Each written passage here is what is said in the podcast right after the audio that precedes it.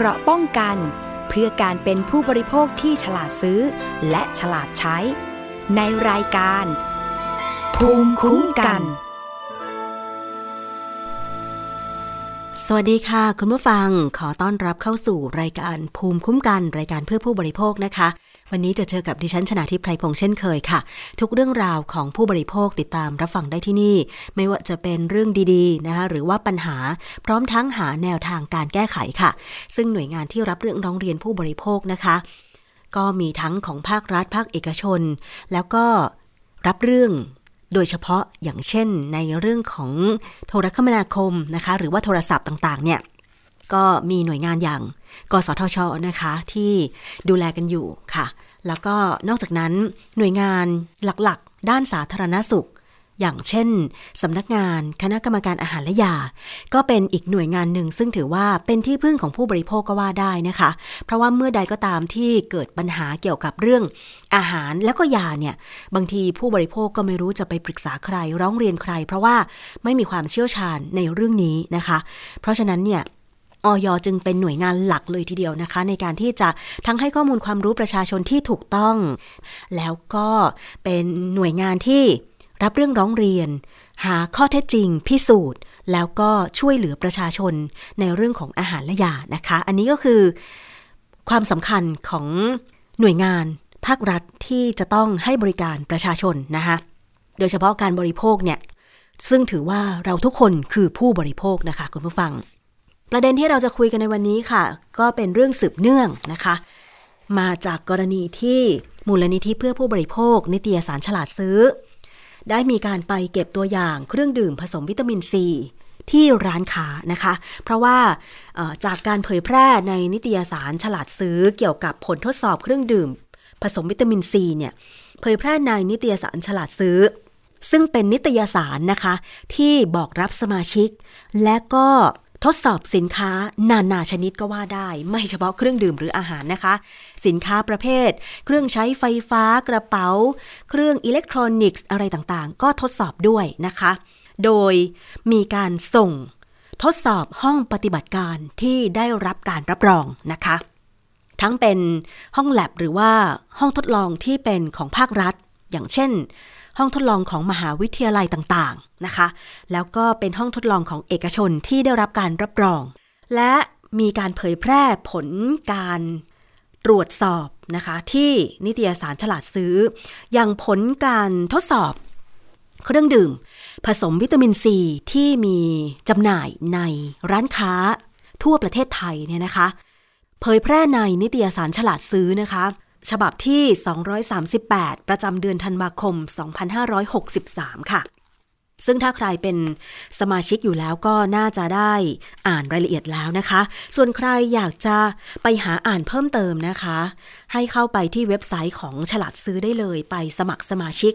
นะคะ แล้วก็สามารถดาวน์โหลดไปอ่านแบบออนไลน์ได้เลยนะคะ ซึ่งการทดสอบ เครื่องดื่มผสมวิตามินซีครั้งนี้เนี่ยดิฉันเคยนำมาเสนอแล้วนะคะ พร้อมทั้งเปิดเสียงการถแถลงข่าว ไม่ว่าจะเป็นจากเจ้าหน้าที่ของมูลนิธิเพื่อผู้บริโภค จากนักวิชาการนักวิจัยก็คือ อาจารย์ที่ไปให้คำอธิบาย เกี่ยวกับองค์ความรู้เรื่องของวิตามิน วิตามินซีและอื่นๆนะคะ ก็คือดรแก้วกังสดานนภัย นักพิษวิทยา ด้านอาหารโดยตรงเลยนะคะ แล้วก็ยังมีท่านอื่นๆอีกที่ให้ข้อมูลเกี่ยวกับวิตามินซีในเครื่องดื่ม วิตามินซีในอาหารนะคะ แต่ปรากฏว่าเมื่อผลการทดสอบออกมา กลับกลายเป็นสิ่งที่ผู้ประกอบการผู้ผลิตเครื่องดื่ม ผสมวิตามินซีอาจจะได้รับผลกระทบ เพราะว่าพอผลการทดสอบออกมา ซึ่งเขาเนี่ย ไปเก็บตัวอย่างเครื่องดื่มผสมวิตามินซีจากร้านค้าที่จำหน่าย ขอย้ำนะคะ ร้านค้าที่จำหน่ายไม่ได้ไปเก็บผลทดสอบที่โรงงานผลิตเครื่องดื่มผสมวิตามินซี เพราะว่านั่นเป็นต้นทางของการผลิต แต่ว่าปลายทางที่จะสู่มือผู้บริโภคนั่นก็คือร้านค้าจำหน่ายเครื่องดื่มวิตามินซี อย่างเช่นร้านสะดวกซื้อ หรือว่าเป็นซูเปอร์มาร์เก็ตต่างๆ แม้แต่ร้านโชห่วยก็มีเครื่องดื่มวิตามินซีจำหน่าย อันนี้ขอบอกตรงๆว่า ปลายทางที่จะถึงมือผู้บริโภคเลยเนี่ยก็คือร้านค้า เพราะฉะนั้นทางนิตยสารฉลาดซื้อจึงไปเก็บตัวอย่าง เครื่องดื่มผสมวิตามินซีที่ร้านค้า ไม่ใช่ไปเก็บที่โรงงานนะ คุณผู้ฟัง ไปเก็บที่โรงงานตรวจเมื่อไหร่ก็เจอนะคะเพราะว่าเขา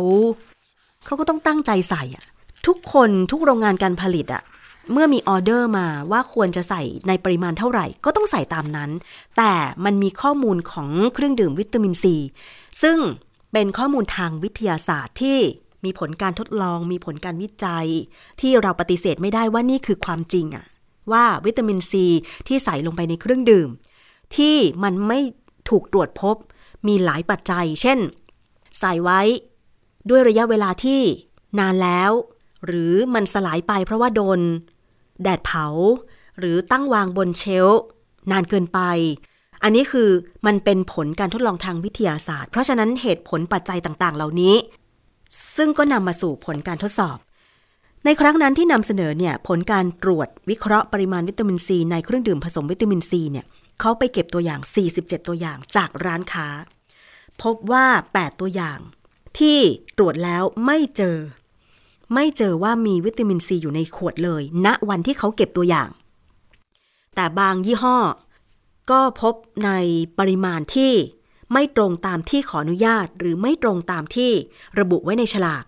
บางยี่ห้อ ก็มีตรงตามมาตรฐาน บางยี่ห้อมีเกินกว่าที่ขออนุญาตไว้ในฉลากซะอีก เช่นมีอยู่ยี่ห้อหนึ่งนะคะ ซึ่งตรวจพบปริมาณวิตามินซีเนี่ย502.37 มิลลิกรัม ต่อขวดเลยนะ คุณผู้ฟัง ทั้งที่ขออนุญาตไว้ที่แค่ 500 มิลลิกรัมเท่านั้น อันนี้จะเห็นว่าเขาเก็บตัวอย่างตั้ง 47 ตัวอย่างจากร้านค้าที่วางจำหน่าย และก็ยังมีตาราง อธิบายอย่างละเอียดด้วยว่า ที่เก็บมา 1 ขวดนั้นมีปริมาณปริมาตรเท่าไหร่ 140 มิลลิกรัม เออขออภัยค่ะ 140 มิลลิลิตร150มิลลิลิตร125มิลลิลิตร แล้วก็ผลการตรวจวิเคราะห์ มีการหารด้วยนะ 1 ขวดมีปริมาณของวิตามินซีเท่าไหร่ พอหารเครื่องดื่มออกมาต่อ 100มิลลิลิตรแล้วเนี่ย แต่ละยี่ห้อมีในปริมาณเท่ากันไหม หรือมากน้อยอะไรอย่างไรนะคะ พร้อมทั้งมีคำอธิบายเพิ่มเติม ข้อมูลต่อหน่วย ข้อเสนอต่อหน่วยงาน แล้วก็ ที่มาของส่วนประกอบที่เป็นคุณค่าอาหารนะคะ ของเครื่องดื่ม วิตามินซีคำแนะนำสำหรับผู้บริโภค ต่างๆ เหล่านี้ค่ะก็คือ สิ่งที่เป็นรายละเอียดในการทดสอบเครื่องดื่มผสมวิตามินซีที่ปรากฏอยู่ในนิตยสารฉลาดซื้อนะคะ ซึ่งต่อมาค่ะ ทางด้านของคณะกรรมการว่าด้วยสัญญา ท่านหนึ่งของสคบนะคะ หรือว่า สำนักงงานคณะกรรมการคุ้มครองผู้บริโภค ก็คือศาสตราจารย์เมธี ดร สุปรีวงดีพร้อม คณะกรรมการว่าด้วยสัญญาสำนักงานคณะกรรมการคุ้มครองผู้บริโภคสำนักนายกรัฐมนตรี ได้ไปร่วมแถลงข่าว กับนายแพทย์สุพจน์สัมฤทธิวณิชชา ประธานเจ้าหน้าที่บริหารบริษัทยันฮีวิตามินวอเตอร์จำกัด เป็นข้อแถลงให้ข้อมูล เกี่ยวกับการยืนยันผลการทดสอบ เครื่องดื่มผสมวิตามินซียี่ห้อ ยันฮีวิตามินซีวอเตอร์ว่ามีวิตามินซีอยู่จริงตามมาตรฐาน โดยโชว์ผลการทดสอบเครื่องดื่มยี่ห้อนั้น ด้วยภาพด้วยข้อมูล แล้วก็กล่าวอ้างว่าออยไปตรวจที่โรงงานของเครื่องดื่มแล้ว พบมีวิตามินซีอยู่ในเครื่องดื่มจริง ย้ำว่ามีภาพถ่ายของโรงงานการผลิตยี่ห้อนี้ และย้ำว่า ออยไปเก็บ ไปพิสูจน์ ไปทดสอบ เครื่องดื่ม ผสมวิตามินซีของยี่ห้อนี้ที่โรงงานนะย้ำว่าโรงงานไม่ใช่ร้านค้านะคะแล้วก็เอาผลออกมาแสดง ให้ผู้สื่อข่าวที่ไปทำข่าวหลายคนได้ดูกัน พร้อมทั้งให้สัมภาษณ์ด้วยน้ำเสียงสั่นเครือว่าของเรามีอยู่จริง คนถัดมาที่ให้สัมภาษณ์ก็คือศาสตราจารย์เมธี ดร สุปรีวงดีพร้อมนี่แหละ ซึ่งเป็นคณะกรรมการว่าด้วยสัญญาสำนักงงานคณะกรรมการคุ้มครองผู้บริโภคสำนักนายกรัฐมนตรี ดิฉันฟังสัมภาษณ์แล้วก็ให้คุณผู้ฟังไปติดตามเอาเองก็แล้วกันนะคะคือศาสตราจารย์เมธีดรสุปรีก็บอกว่า การทดสอบเนี่ยควรจะเป็นหน้าที่ของสคบสิ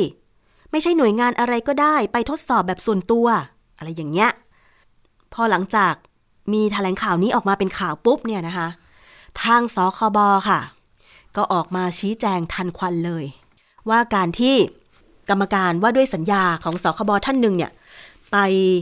ร่วมแถลงข่าวกับผู้ผลิตเครื่องดื่มผสมวิตามินซีออกมา เป็นความเห็นส่วนตัวของคณะกรรมการว่าด้วยสัญญาท่านนั้น เท่านั้นไม่เกี่ยวข้องกับสคบใด ๆ เลย อันนี้ดิฉันก็ได้รับข่าวมาเหมือนกัน จึงต้องนำมาเสนอข่าวว่า สิ่งนี้มันเกิดขึ้นนะปรากฏเป็นข่าว มีข่าวเมื่อ 18 มีนาคม 2564 สคบชี้แจงกรณีผลิตภัณฑ์เครื่องดื่มผสมวิตามินซีค่ะ จากกรณีที่ปรากฏเป็นข่าวทางสื่อต่างๆ ว่าคณะกรรมการว่าด้วยสัญญาท่านหนึ่ง ได้ไปร่วมแถลงข่าวเกี่ยวกับผลการทดสอบผลิตภัณฑ์เครื่องดื่มวิตามินซี และต่อมามูลนิธิเพื่อผู้บริโภค ขอให้อ๋อพอมีแถลงข่าวนั้นออกมานะคะ ทาง มูลนิธิเพื่อผู้บริโภคเนี่ยก็ขอให้ทางด้านสคบเนี่ยพิจารณาการทำหน้าที่ของคณะกรรมการว่าด้วยสัญญา ซึ่งเป็นส่วนงานของสคบที่ไปร่วมแถลงข่าวท่านนั้นด้วยว่า หยุดเป็นเครื่องมือของผู้ประกอบการนะคะ ก็มี คำชี้แจงจากนายสุวิทย์วิจิตโสภา รองเลขาธิการคณะกรรมการคุ้มครองผู้บริโภค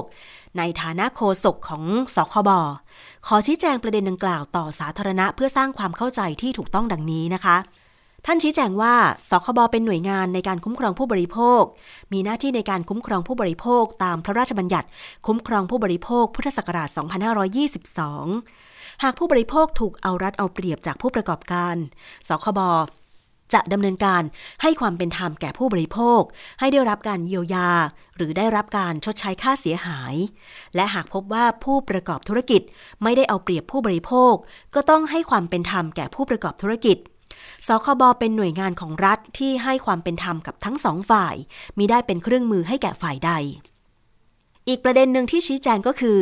การตรวจสอบคุณภาพมาตรฐานผลิตภัณฑ์อาหารหรือเครื่องดื่ม เป็นไปตามอำนาจหน้าที่ของคณะกรรมการอาหารและยาหรืออยตามพระราชบัญญัติอาหารพุทธศักราช 2522 3 ก็คือ กรณีกรรมการว่าด้วยสัญญาท่านหนึ่ง ซึ่งเป็นคณะกรรมการเฉพาะเรื่องตามพระราชบัญญัติคุ้มครองผู้บริโภค พุทธศักราช 2522 ได้ร่วมแถลงข่าวและให้ความเห็นเกี่ยวกับกรณีเครื่องดื่มวิตามินซี เป็นเพียงการให้ความเห็นส่วนตัวเท่านั้น ไม่ได้มีส่วนเกี่ยวข้องกับสคบแต่อย่างใดสคบขอแนะนำผู้บริโภคก่อนตัดสินใจซื้ออาหารหรือบริการ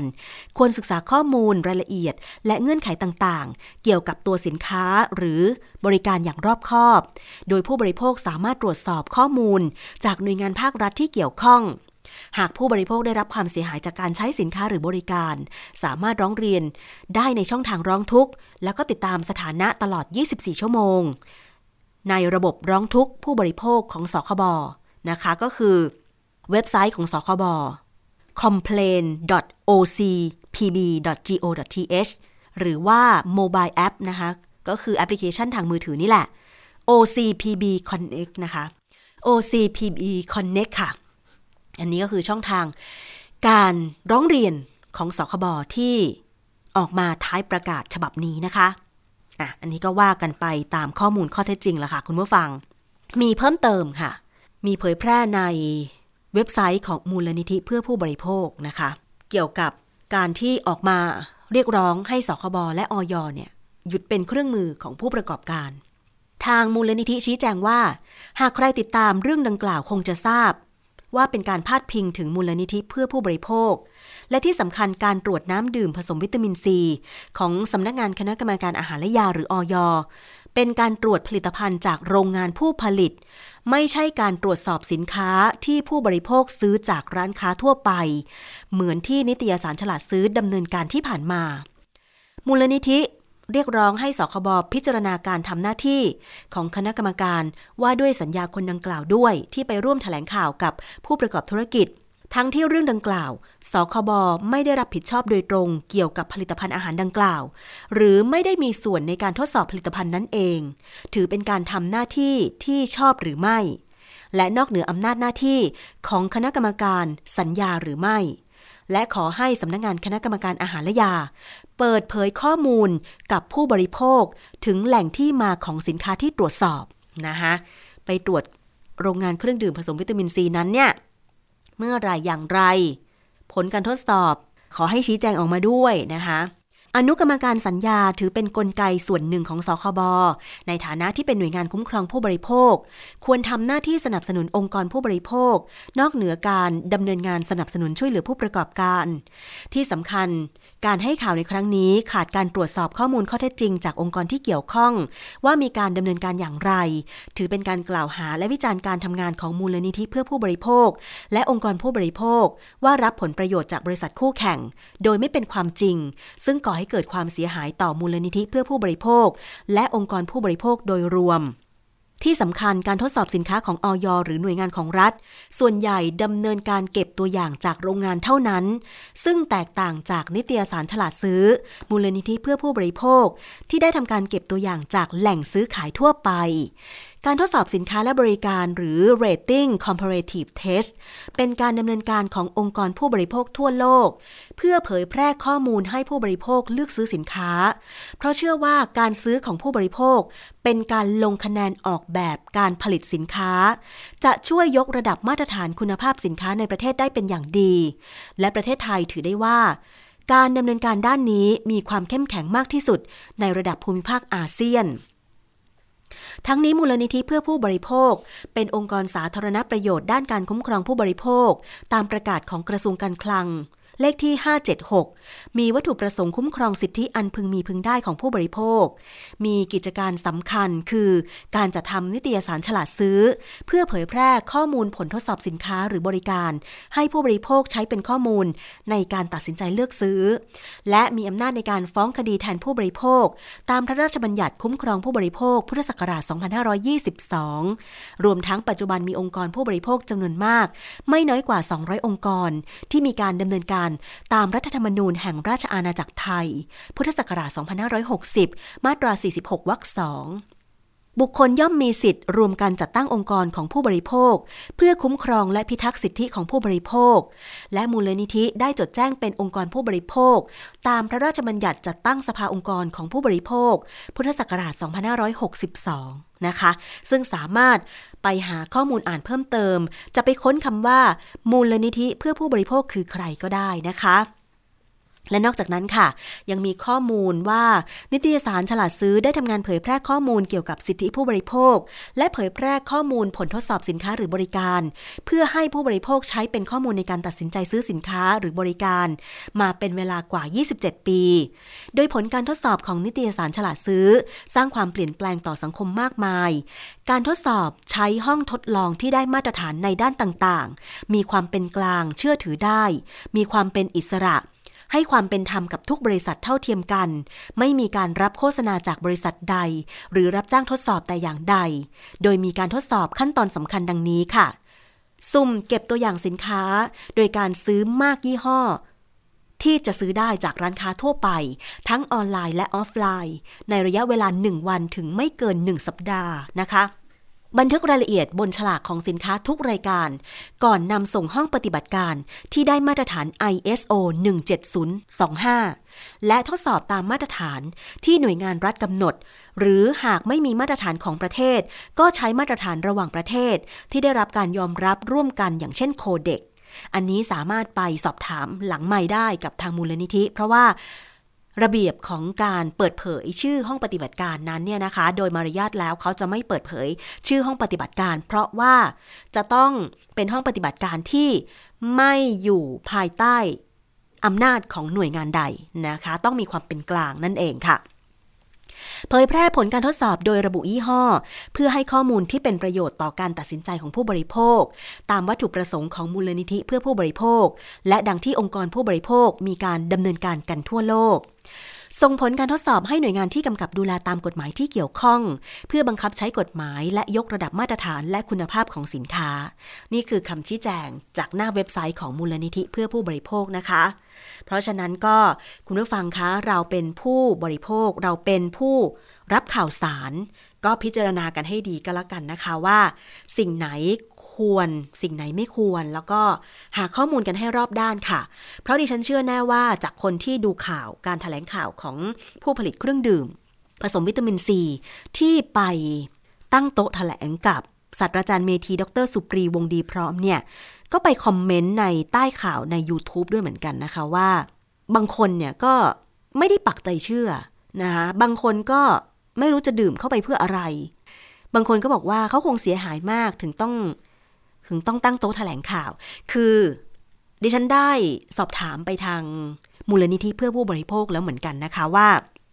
กรณีนี้เป็นอย่างไรนะคะ ซึ่งทางมูลนิธิ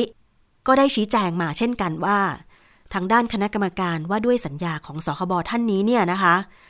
ก็ไม่ได้สอบถามข้อมูลไปทาง นิตยสารฉลาดซื้อว่าผลการทดสอบเป็นอย่างไรนะคะ วิธีการดำเนินการทดสอบเป็นอย่างไร อยู่ๆก็ไปถแถลงข่าวกับผู้ผลิตเครื่องดื่มผสมวิตามินซีนะคะ แล้วก็ให้ข้อมูลเกี่ยวกับว่า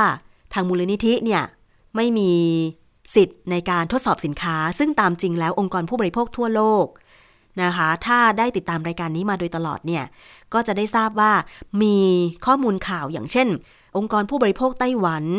องค์กรผู้บริโภคสิงคโปร์นะคะ ฝั่งยุโรปเนี่ย เขาก็มีการทดสอบสินค้าทั้งนั้น แล้วต้องเปิดเผยยี่ห้อ ไม่เช่นนั้นผู้บริโภคจะทราบได้อย่างไรว่ายี่ห้อนี้เป็นอย่างไรใช่ไหมคือการทดสอบนี้เป็นข้อมูลข้อเท็จจริง ส่งห้องปฏิบัติการ บนพื้นฐานที่ไม่โจมตีผู้ประกอบการรายใดเลย เอาข้อมูลทางด้านวิทยาศาสตร์ ข้อมูลข้อเท็จจริงมาว่ากัน เพื่อที่ว่ายี่ห้อไหน คุณภาพยังไม่ได้มาตรฐานก็ไปปรับปรุงซะ ใช่ไหมคะ วิธีการทดสอบก็อธิบายละเอียดชัดเจน อันนี้ดิฉันคิดว่าก็ไม่ควรจะดราม่าอีกต่อไปนะคะเพราะเท่าที่ดูแล้วเนี่ย ทางนิตยสารฉลาดซื้อ เขาเก็บตัวอย่างตั้ง 47 ตัวอย่าง โอ้ มีผ่านมาตรฐานเยอะมากเลยนะ ไม่มีวิตามินซีแค่ 8 ยี่ห้อ 40 อีก 39 ยี่ห้อมีหมดเลย เพราะฉะนั้นเนี่ย ต้องฟังโดยละเอียดนะคะเกี่ยวกับเรื่องนี้ เพราะว่า มันเป็นข้อมูลที่เป็นประโยชน์ของเรา การที่เราจะตัดสินใจซื้อสินค้าหรือบริการอย่างใดอย่างหนึ่งเนาะถ้ามองในมุมผู้บริโภคนะ มันต้องได้ประโยชน์สูงสุดอะนะคะคือถ้าใครไม่ไม่ชอบกินผัก ไม่ชอบกินผลไม้ ก็เป็นทางเลือกในการไปซื้อเครื่องดื่มที่ผสมวิตามินซีได้ อันนี้ไม่ว่ากันอันนี้ก็คือเป็นสิทธิของแต่ละคน แต่ว่าข้อมูลที่นำมาเผยแพร่นี่แหละ จะทำให้เราตัดสินใจได้ว่าอ๋อเราควรจะได้รับมากน้อยขนาดไหน นะคะ แล้วข้อควรระวังในการใช้สินค้า ในการกินผลิตภัณฑ์ต่างๆ เป็นอย่างไร มันขึ้นอยู่กับประโยชน์ของเราทั้งนั้นเลย ผู้ผลิตสินค้าเองก็เป็นผู้บริโภคคนหนึ่ง ผลิตสินค้ายี่ห้อ A แต่ก็ไม่ได้ผลิตสินค้ายี่ห้อ B ก็ต้องไปซื้อสินค้ายี่ห้อ B อยู่ดี เพราะฉะนั้นก็คือมองในมุมกลับกันนะคะ ซึ่งผู้ประกอบการที่ดีอยู่แล้วก็ทำดีต่อไป ถือเป็นประโยชน์ของตัวท่านเองและผู้บริโภคโดยรวมด้วยนะคะ คุณผู้ฟัง อันนี้เดี๋ยวถ้ามีความเคลื่อนไหวอะไรอย่างไรเกี่ยวกับ การทดสอบผลิตภัณฑ์อีก เราก็มานำเสนออีกนะคะ เพราะว่าดิฉันมองว่าอย่างเมื่อก่อนเนี่ยเวลาเห็นข่าวนะ จากข่าวทางหน่วยงานนี้ได้ไปจับสินค้ายี่ห้อหนึ่งสินค้ายี่ห้อหนึ่งเนี่ยไม่รู้ยี่ห้ออะไร ปรากฏเป็นสินค้าอันตราย แล้วเราจะทราบได้ยังไงอะว่ามันยังมีขายอยู่ไหม เกิดเราไป ไม่รู้ว่าสินค้ายี่ห้ออะไร เกี่ยวกับอะไร แล้วไปซื้อมาใช้แล้วมันอันตราย เพราะฉะนั้นนี่แหละก็คือ ข้อมูลที่มีความพยายามในการที่จะให้เปิดเผย ชื่อประเภทสินค้าที่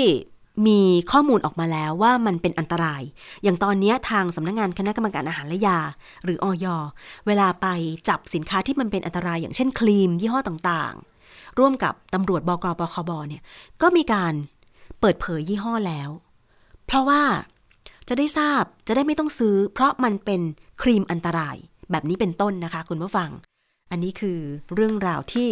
มันเกิดขึ้นค่ะ เอาละอีกเรื่องหนึ่งเกี่ยวกับเรื่องของวัคซีนโควิด -19 นะคะ ต้องติดตามกันอย่างใกล้ชิดค่ะ เพราะว่าวัคซีนล็อตที่ 2 ก็กำลังจะเข้าไทยแล้วนะคะ แล้วก็ผู้ที่ไปฉีดวัคซีนล็อตแรกกำลังจะต้องไปฉีดเข็มที่ 2 แล้วนะคะ หลังฉีดวัคซีนเข็มแรกจากซิโนแวคไปเนี่ย วันนี้รองนายกรัฐมนตรี คุณอนุทินชาญวิรกูล ก็จะฉีดวัคซีนเข็มที่สองขณะที่องค์การเภสัชกรรม เริ่มทดลองฉีดวัคซีนชนิดเชื้อตายในคนแล้ว คาดว่าจะทราบผลในปลายปีนี้ค่ะ ขณะที่วัคซีนซิโนแวคล็อตที่ 2 ที่เข้ามา 8 0 0 0 0 0โดส กระทรวงสาธารณสุขก็มีแผนจะกระจาย ลงไปที่จังหวัดภูเก็ต และที่เกาะสมุยจังหวัดสุราษฎร์ธานี เพื่อที่จะไปฉีด แล้วก็หวังว่าจะสร้างความมั่นใจ ให้ขับเคลื่อนเศรษฐกิจและด้านการท่องเที่ยวนะคะแพทย์หญิงอภิสมัยศรีรังสรรค์ ผู้ช่วยโฆษกสบค กล่าวว่า ในที่ประชุมสบคชุดเล็กค่ะ มีการรายงานการกระจายวัคซีนซิโนแวค800,000 โดส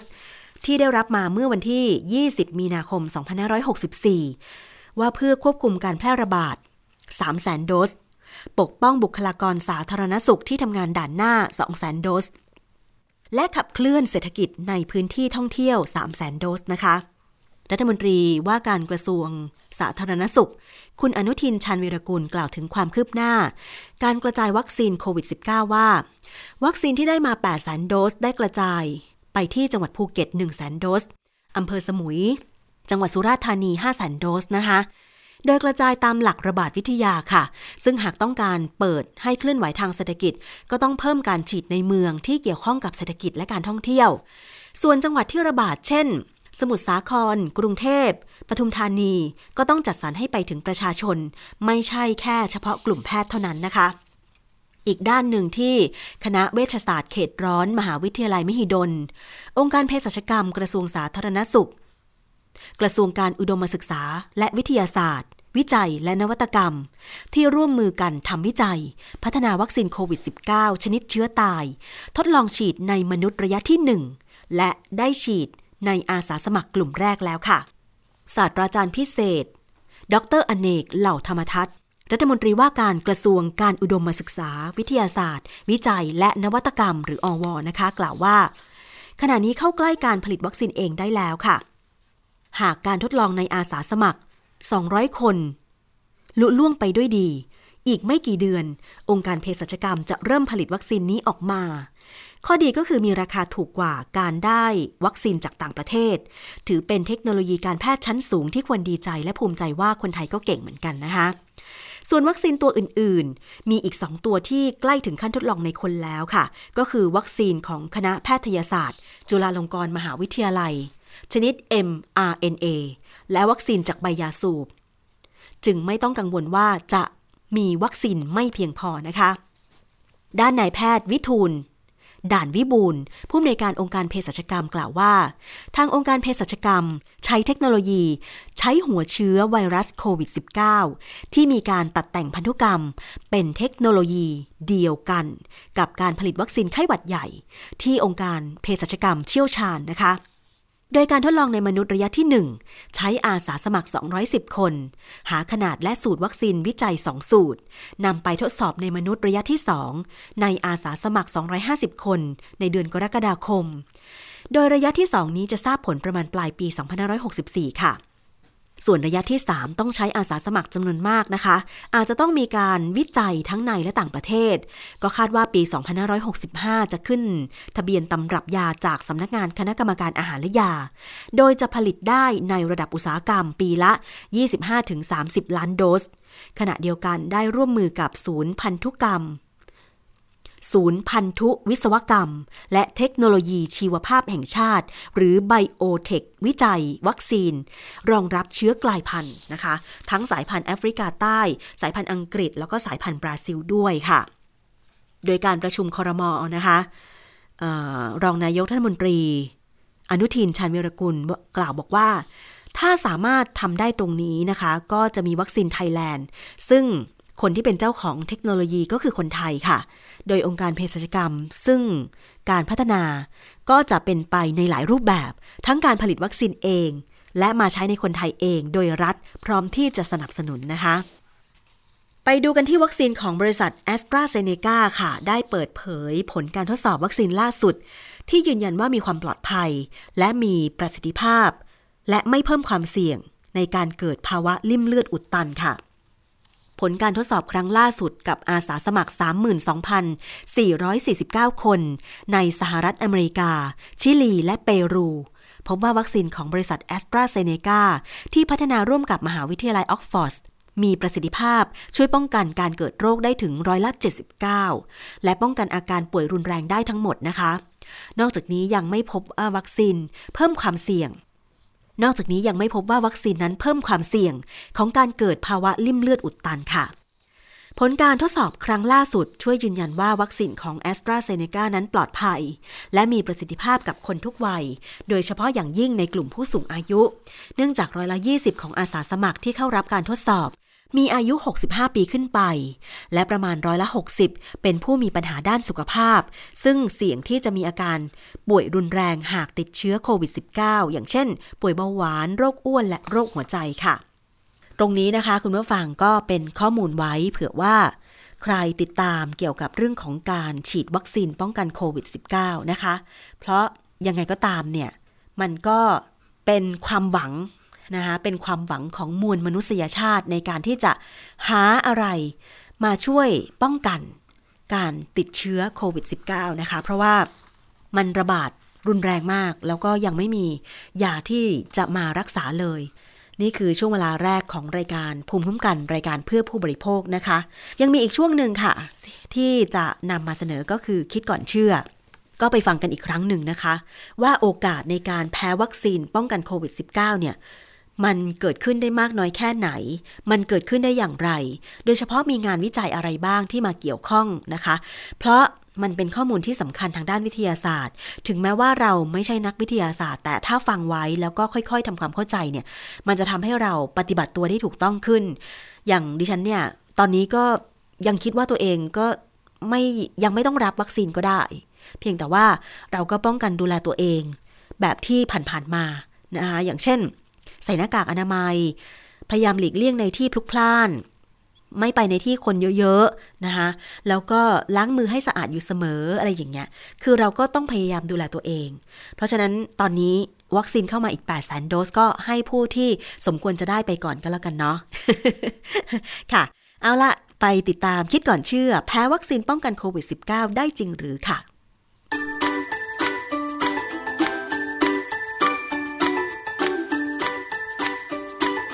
ช่วงคิดก่อนเชื่อ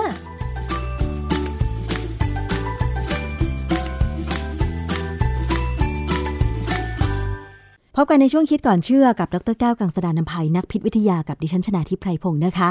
ว่ากันด้วยเรื่องของวัคซีนป้องกันโควิด -19 ค่ะคุณผู้ฟัง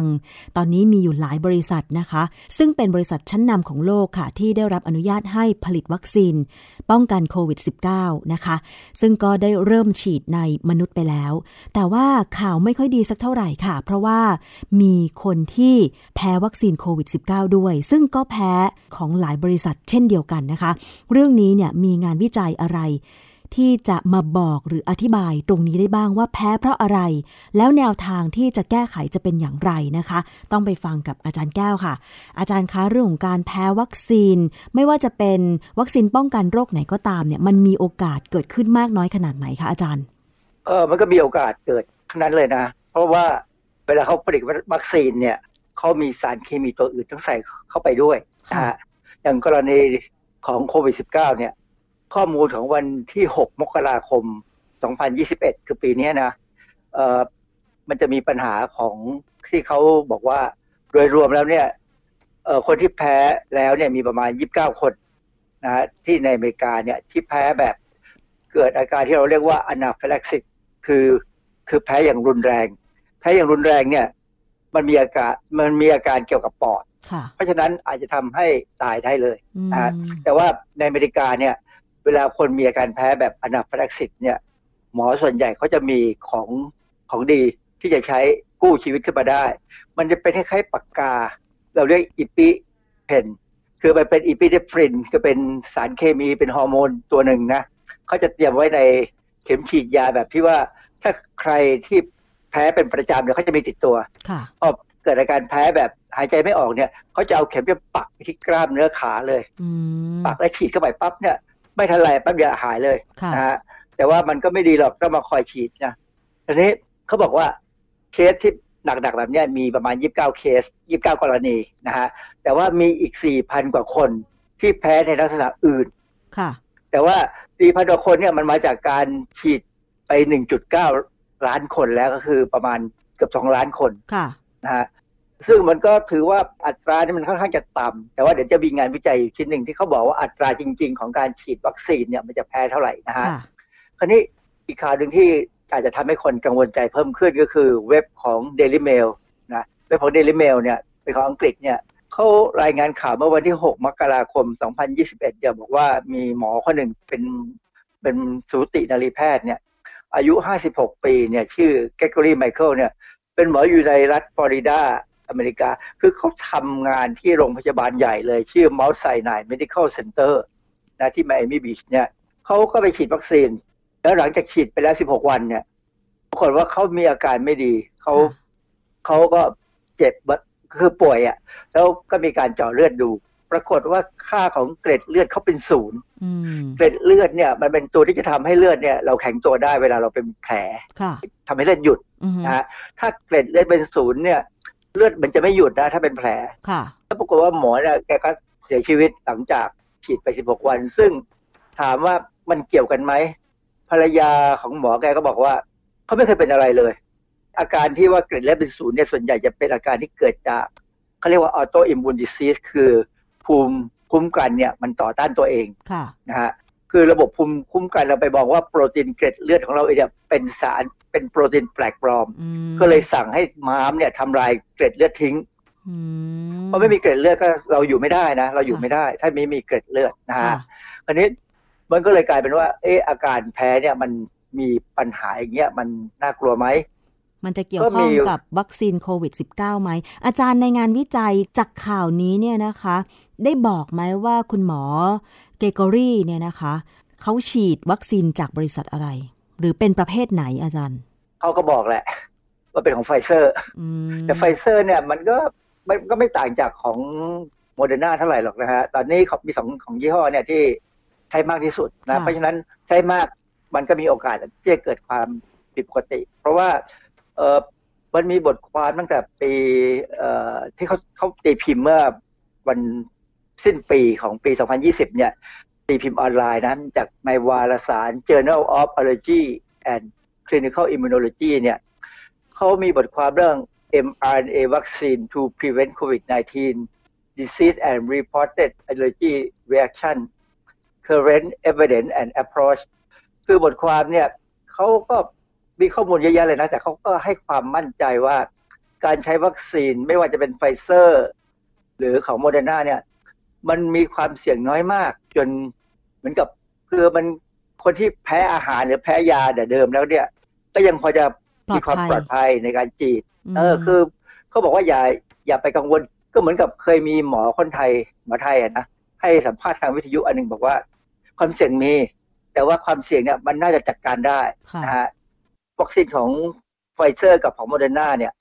มันมีความมีประสิทธิผลประมาณ 95%ถึง 94และ94%ตามลำดับเนี่ยค่ะก็แสดงว่ามันค่อนข้างจะใช้ได้นะ มี 5%ที่ใช้ไม่ได้นะฮะแต่ก็อย่างไรก็ตามเนี่ย เว็บไซต์ของ BBC เมื่อวันที่ 9 ธันวา 2020 เนี่ย ก็รายงานว่ามีคนได้รับวัคซีนของไฟเซอร์เนี่ยสองคนมีอาการแพ้ แต่แพ้ก็อย่างที่บอกแล้วว่า แพ้แล้วเนี่ยถ้าอยู่ในมือหมอเนี่ยเขาจัดการได้นะค่ะฮะมาถึงบทความ อันหนึ่งซึ่งน่าสนใจเมื่อปี 2016 ปี 2016 เนี่ยในวารสาร Food Drug Insect String Allergy and Anaphylaxis คือวารสารนี้เกี่ยวกับอาหารยา แล้วก็เหล็กในของแมลงเนี่ยเลยที่ทำให้เกิดอาการแพ้เนี่ยนะฮะค่ะเขามีบทความเรื่อง risk of anaphylaxis after vaccination in children and adults ก็คือความเสี่ยงของการเกิดอาการภูมิแพ้อย่างรุนแรง หลังการ ฉีดวัคซีนค่ะในเด็กและผู้ใหญ่ เขาก็ศึกษาข้อมูลจาก Vaccine Safety Data Link หน่วยงานเนี่ยเป็นหน่วยงานของ CDC อเมริกาทำงานร่วมงานร่วมมือกับหน่วยงานอื่น ๆ ในอเมริกาหลายหน่วยงานเลยนะค่ะเขาเขาหาข้อมูลมาสะสมมาเก็บไว้เขาพบว่าข้อมูลตั้งแต่ช่วงมกราคม 2009 ถึงธันวาคม 2011ก็30 ปีเนี่ย ได้ข้อมูลสถิติว่า การแพ้วัคซีนเนี่ยเกิดได้ประมาณ 1.3 ครั้ง ต่อการฉีดวัคซีน 1 ล้านครั้งค่ะประเด็นคือในล้านคนเนี่ยใครจะโชคดีเป็นคนที่หนึ่งที่จะแพ้คคือในทางพิษวิทยาเนี่ยนะความจริง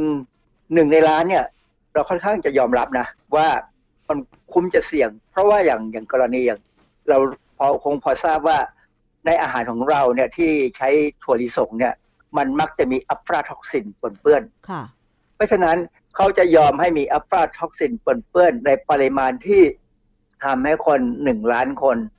นะมีแค่หนึ่งคนเป็นมะเร็งอืมคือเสี่ยงแค่หนึ่งคนค่ะนะฮะเพราะฉะนั้นมันเป็นค่าที่โดยทั่วไปเนี่ยเราจะยอมรับแต่ว่าเราก็หวังว่าไม่ใช่เราทีนี้ในบทความเนี่ยมันมีอันหนึ่งที่เขาเขียนเอาไว้แล้วน่าสนใจเขาบอกว่า มันน่าจะวิเคราะห์ได้ว่าอะไรคือสิ่งที่จะทำให้เกิดอาการแพ้ในการฉีดวัคซีนค่ะเพราะว่ามันจะมีอย่างอื่นก็คือ สารกันเสีย แล้วก็สารช่วยให้วัคซีนคงตัวระหว่างการขนส่งและเก็บสะสมนะฮะซึ่งปรากฏว่าในเว็บไซต์ของ Medical News Today นะเมื่อวันที่ 5 มกราคม 2021 เนี่ยเขาก็มีบทความเรื่องว่า COVID-19 Vaccine Allergic Reaction Experts Offer Reassurance คือบทความเนี่ยเขาบอกว่า ทั้งวัคซีนของไฟเซอร์กับโมเดอร์นาเนี่ย ต่างก็ใช้โพลีเอทิลีนไกลคอลนะชื่อย่อคือ PEG เนี่ย เป็นสารเพิ่มความคงตัวของวัคซีน ไอ้เจ้า PEG เนี่ย มันเป็นสารเคมีตัวหนึ่ง ซึ่งดูดูๆไม่น่ามีปัญหา ไม่น่ามีอันตราย มีการใช้ในยาทั่วไปเยอะแยะเลยนะฮะยาที่ประเภทซื้อโดยไม่ต้องมีใบสั่งแพทย์เนี่ยที่เราเรียกว่า over the counter drug เนี่ยนะ ก็มี PEG ผสมอยู่พอสมควรแหละนะฮะผมถามเภสัชกรคนหนึ่งบอกว่าเขาใส่ PEG ไปในวัคซีนทำไม เขาก็บอกว่ามันเป็นประมาณว่ามันช่วยทำให้วัคซีนเนี่ยเข้าไปในตามเซลล์ของกล้ามเนื้อเนี่ย ได้โดยที่ไม่เจ็บปวดมากนักอืมคือเวลาวัคซีนมันไปเนี่ยเราจะเจ็บเหมือนกันพอสมควรนะ ใช่ทีนี้ผมไปอ่านบทความหนึ่งเขาบอกว่าวัคซีน P- ไอ้เจ้า PEG polyethylene glycol เนี่ย มันทำหน้าที่เหมือน stealth เข้าใจคำว่า stealth ไหมไม่เข้าใจค่ะอาจารเดี๋ย์ยวคืออะไรบินคะเครื่องบินเครื่องบินที่มันบินหลบเรดาร์ได้เขาเรียก stealthอ๋อค่ะนะเครื่องบินทิ้งระเบิดของอเมริกาเนี่ย ที่บินหลบเรดาร์เข้าไปทิ้งระเบิดได้เนี่ยล่องหนเนี่ยเขาเรียก stealth อือฮึเขาบอกไอ้เจ้า PEG เนี่ย มันทำให้สารเคมีทำให้วัคซีนทำให้ยาเนี่ย มีความมีความสามารถเหมือน stealth คือหลบเข้าไปถึงจุดที่มีปัญหาได้อ๋อดีค่ะ ก็บอกว่าจริง ๆ มันช่วยทำให้ไม่ค่อยเจ็บเท่าไหร่เวลาฉีดวัคซีนค่ะอันนี้ประเด็นคือว่ามันมีหลักฐานค่อนข้างเยอะเลยที่บอกว่า PEG เนี่ยก่อให้เกิดอาการแพ้อย่างรุนแรงได้อืแม้จะมีโอกาสน้อยค่ะนะในเว็บ medical news today com เมื่อ5มกราเนี่ย2021เนี่ยนะเขาบอกว่าในระหว่างการทดสอบความปลอดภัยของวัคซีน 2 ล้านโดส ของบริษัทหนึ่งเนี่ยนะมีรายงานการแพ้ ประมาณ10 10คน ค่ะ ถือว่าสองล้านน้อยไหมอาจารย์สองล้านโดสก็สองล้านคนค่ะสิบคนก็ถือว่าน้อยแต่ว่าไม่ควรจะเป็นเราใช่ไหมอือฮึก็ปรากฏว่าเขาบอกว่าสิบคนที่มีปัญหาเนี่ย เกิดการแพ้ไม่นานหลังจากการฉีดวัคซีนอืมแต่มีการเฝ้าระวังแล้ว ก็ได้รับการรักษาพยาบาลอย่างทันทีค่ะก็ไม่เป็นปัญหานะฮะทีนี้ถามว่า ไอ้เจ้าโพลีเอทิลีนไกลคอลเนี่ย มันมันความที่มัน อยู่ในทั้งอาหารทั้งยาเครื่องสำอางยาสีฟันอะไรมีมีเยอะนะค่ะ อาจารย์แล้วสาร PEG เนี่ยถ้าไม่ใส่เข้าไปในวัคซีนจะได้ไหมคะอาจารย์ เข้าใจว่าไม่ได้นะ เพราะว่าวัคซีนเนี่ยสมมติอย่างของไฟเซอร์กับของโมเดอร์นาเนี่ยเขาใช้ mRNA ซึ่งมันไม่ค่อยคงตัวอืมมันมันสลายตัวง่ายค่ะเขาก็เลยต้องเอามันเข้าไปไว้ในเป็นนาโนลิปิดค่ะคือทำให้มันมีเกราะ เป็นคล้ายๆไขมันอยู่ แต่ว่าไอ้เจ้าเนี่ยมันก็ยังไม่ค่อยจะคงที่เท่าไหร่แล้วมันก็เข้าไปตามกล้ามเนื้อได้ยากก็เลยต้องใช้ PEG เนี่ยช่วยพามันเข้าไปด้วยค่ะนะฮะแต่ว่าอย่างที่บอกอะว่ามันมีข้อมูลค่อนข้างเยอะนะว่า PEG จะก่อให้เกิดการแพ้อือฮึก็เลยมีคนคนหนึ่งทีมงานหนึ่งอะเขาศึกษาเมื่อปี 2015 เนี่ยเขาไปพบว่าคือคือในคนคนอเมริกันเนี่ยนะมีแอนติบอดี ต่อต้าน PEG เนี่ยหรือโพลีเอทิลีนไกลคอลเนี่ยประมาณ 72%ประชากร 72%ที่สุ่มขึ้นมาเนี่ยมีแอนติบอดีต่อต้าน PEG ค่ะทั้งทั้งที่ไม่เคยได้รับยาที่มี PEG มันให้ความสำคัญยังไงอาจารจากย์อย่างอื่นเหรอคะเขาได้รับ PEG จากอย่างอื่น จากอาหารจากยาจากเครื่องสำอางจากอะไรต่ออะไรแม้กระทั่งบางทีก็เป็นสารเคมีที่ใช้ในบ้านก็มี PEG อ๋อคือมันใช้ไปทั่วไปหมดค่ะนะฮะ เพราะฉะนั้นคนพวกเนี้ยจริงสามารถจะแพ้ PEG ได้ไม่ยาก เพราะว่าร่างกายรู้แล้วว่า PEG เนี่ย มันเป็นสารแปลกปลอมอ๋อแต่ความจริงถ้าเราดูที่โครงสร้างทางเคมีเนี่ย PEG หรือ polyethylene glycol เนี่ยไม่ใช่แอนติเจน ที่จะกระตุ้นแอนติบอดีเพราะมันไม่มีส่วนที่เป็นโปรตีน มันเป็นแค่สารเคมีง่าย ๆ นะ ซึ่งเอทิลีนเนี่ยคำว่าเอทิลีนก็คือ แก๊สที่เข้ามาใช้จุดตะเกียงที่เป็นตะเกียงขายอ้อยควันขายอะไรตามที่บ้านเรามีหาบขายอะนะค่ะขายตามงานวัดอะค่ะนั่นคือเอทิลีน แต่ถ้าเป็นโพลีเอทิลีนก็คือเอทิลีนที่มาต่อกันเยอะๆแล้วมีสายอีกตัวหนึ่งคือไกลคอลเข้าไปต่อนะก็เป็นอีกกลุ่มหนึ่งโพลีเอทิลีนไกลคอลเนี่ยไม่กระตุ้นแอนติบอดีค่ะแน่ๆแต่มันอาจจะทำตัวเป็น hapten คนอาจจะงงว่า hapten คือคืออะไรอะไรคะอาจารย์ คือใน ในโลกของสารเคมีเนี่ยมันมีสารกลุ่มหนึ่งเราเรียกว่า hapten เพราะว่ามันสามารถจับกับโปรตีนในพลาสมาหรือในน้ำเลือดของเราได้อืมพอมันจับตัวกับโปรตีนในน้ำเลือดของเราแล้วเนี่ย มันทำให้ร่างกายเราเห็นโปรตีนตัวนั้นเป็นสิ่งแปลกปลอมอืมนะฮะพอเห็นเป็นสิ่งแปลกปลอมปั๊บมันก็จะจัดการเข้าไปลุมสกรัมเลยคราวนี้มันจะตัดโปรตีนนั้นเป็นชิ้นเล็กๆรวมทั้งส่วนของโปรตีนที่มีสารเคมีตัวเนี้ยไปเกาะค่ะ แล้วก็สร้างแอนติบอดีมาเฉพาะ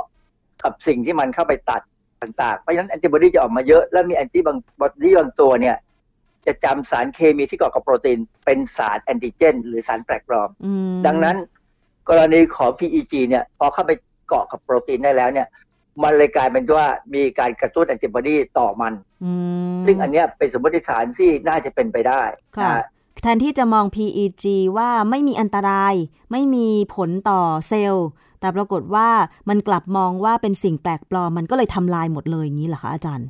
คือคือมันมันมองได้ว่าเป็นเป็นสารแปลกปลอมเพราะว่ามันไปจับโปรตีนในน้ำเลือดของเรา ซึ่งจริงๆโปรตีนในน้ำเลือดของเราเนี่ยเป็นของที่เรารู้จักเราจะไม่อืมสร้างแอนติบอดีเด็ดขาดค่ะแต่พอ PEG เข้าไปทำให้มันดูเป็นโปรตีนที่ประหลาดไปเนี่ย ก็เลยมีการสร้างแอนติบอดีออกมาอือฮึรวมถึงแอนติบอดีที่ ไปมองว่า PEG เนี่ยเป็นสารที่กระตุ้นทำเป็นสารแปลกปลอมมต้องต้องทำลายค่ะ คือกระบวนการกระบวนการทำลายอะไรก็ตามที่เข้าไปในร่างกายเราเนี่ย จะทำให้เกิดความเสียหายต่อร่างกายเราด้วย ไม่ใช่ว่าคือคือมันมันก็มันก็สงครามอะนะค่ะเวลาทิ้งระเบิดเนี่ยมันก็ตายทั้งค่าศึกแล้วก็บ้านเรือนหรือว่าคนของเราด้วยอือนะฮึฮะแล้วแบบนี้จะทำยังไงดีอันนี้ความอาจารย์สำคัญเออความสำคัญอันเนี้ย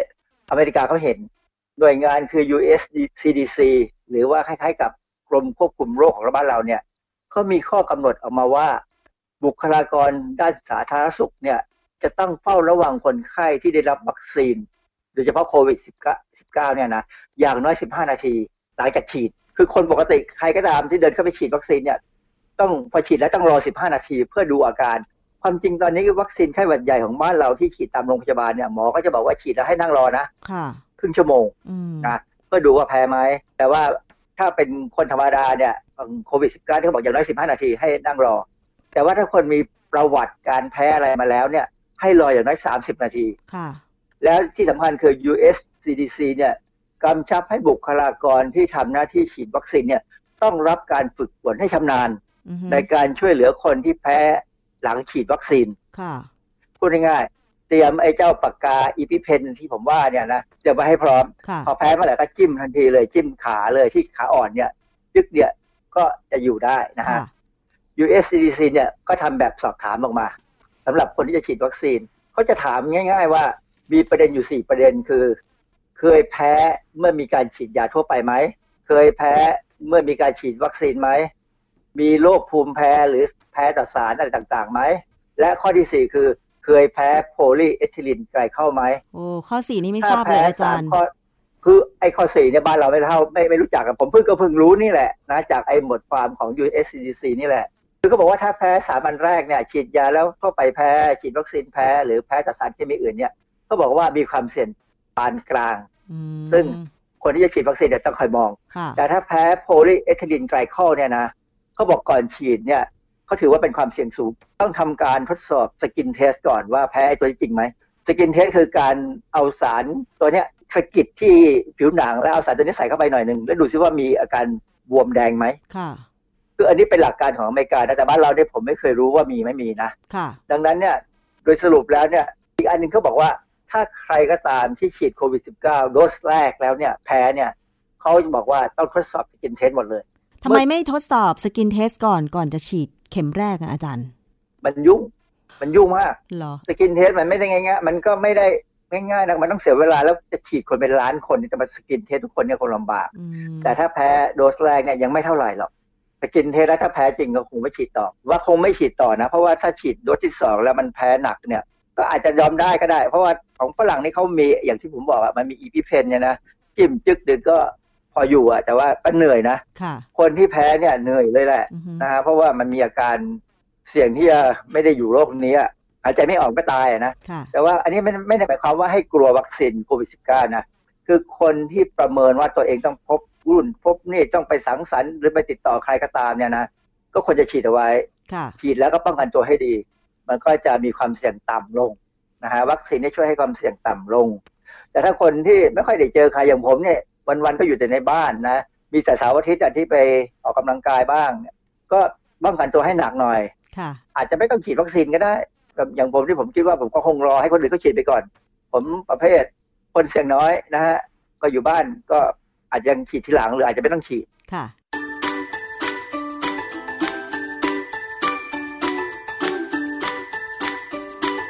ช่วงคิดก่อนเชื่อ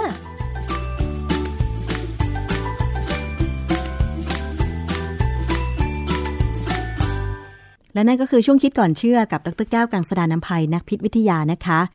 วันนี้รายการภูมิคุ้มกันรายการเพื่อผู้บริโภคค่ะ หมดเวลาลงแล้ว ติดตามรับฟังกันได้ทางไทย PBS Podcast แล้วก็แอปพลิเคชันไทย PBS Podcast นะคะ รวมถึงสถานีวิทยุที่เชื่อมโยงสัญญาณอยู่ในขณะนี้ด้วย ขอบคุณสำหรับการติดตามรับฟัง ดิฉันชนะทิพไพรพงศ์ต้องลาไปก่อน สวัสดีค่ะ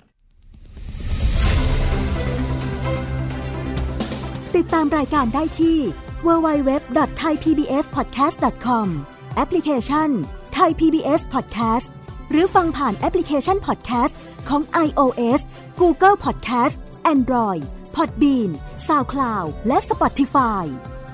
ติดตามความเคลื่อนไหวของรายการและแสดงความคิดเห็น โดยกดถูกใจที่ facebook.com/thaipbspodcast